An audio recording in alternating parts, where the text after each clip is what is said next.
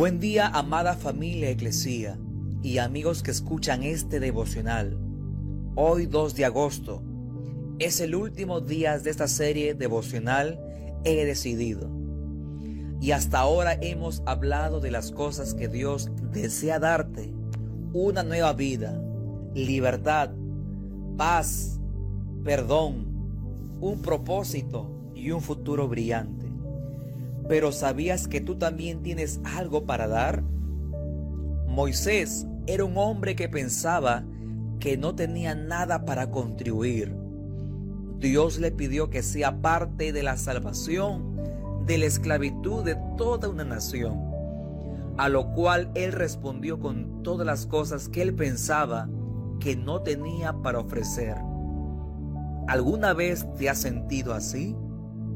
Observas a otras personas y piensas que ellos tienen dones y talentos tan grandes, pero cuando te miras a ti mismo te preguntas, ¿qué tengo yo para aportar a los demás? Me encanta la respuesta de Dios a Moisés, luego de escucharlo decir todas las cosas que pensaba que no era capaz de hacer. En Éxodo 4.2, Dios le preguntó, ¿Qué es lo que tienes en la mano? Una vara de pastor, contestó Moisés. En efecto, lo único que Moisés tenía para ofrecer en ese momento era su vara de pastor de ovejas, la cual Dios usó para realizar muchos milagros que al final de la historia resultaron en la liberación de la esclavitud de Israel. Quiero hacerte esa misma pregunta hoy. ¿Qué tienes en tu mano? ¿Tiempo? ¿Recursos? ¿Palabras? ¿Un don o un talento?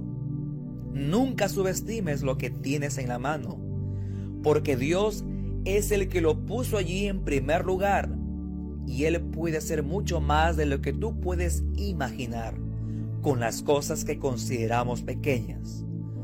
Por eso hoy quiero animarte a echar mano de los dones que Dios te ha dado. Utilízalos con amor y sé su mejor representante a donde quiera que vayas. Dios está construyendo su iglesia y su reino. Y Él quiere que tú formes parte con lo que tengas en tu mano y en tu corazón. Así que, ¿qué es eso que tienes en la mano? ¿Crees que Dios lo puede usar? Ora conmigo. Gracias Espíritu Santo por darnos dones para vivir la vida cristiana y cumplir con tus planes para nuestras vidas. Queremos hacer tu voluntad y reflejarte en cada momento y lugar donde estemos. En el nombre de Jesús. Amén. Quiero dar gracias a cada uno de ustedes por habernos acompañado en este devocional durante estos 14 días. Nos vemos pronto en una nueva serie de devocionales. Que tengas un domingo bendecido.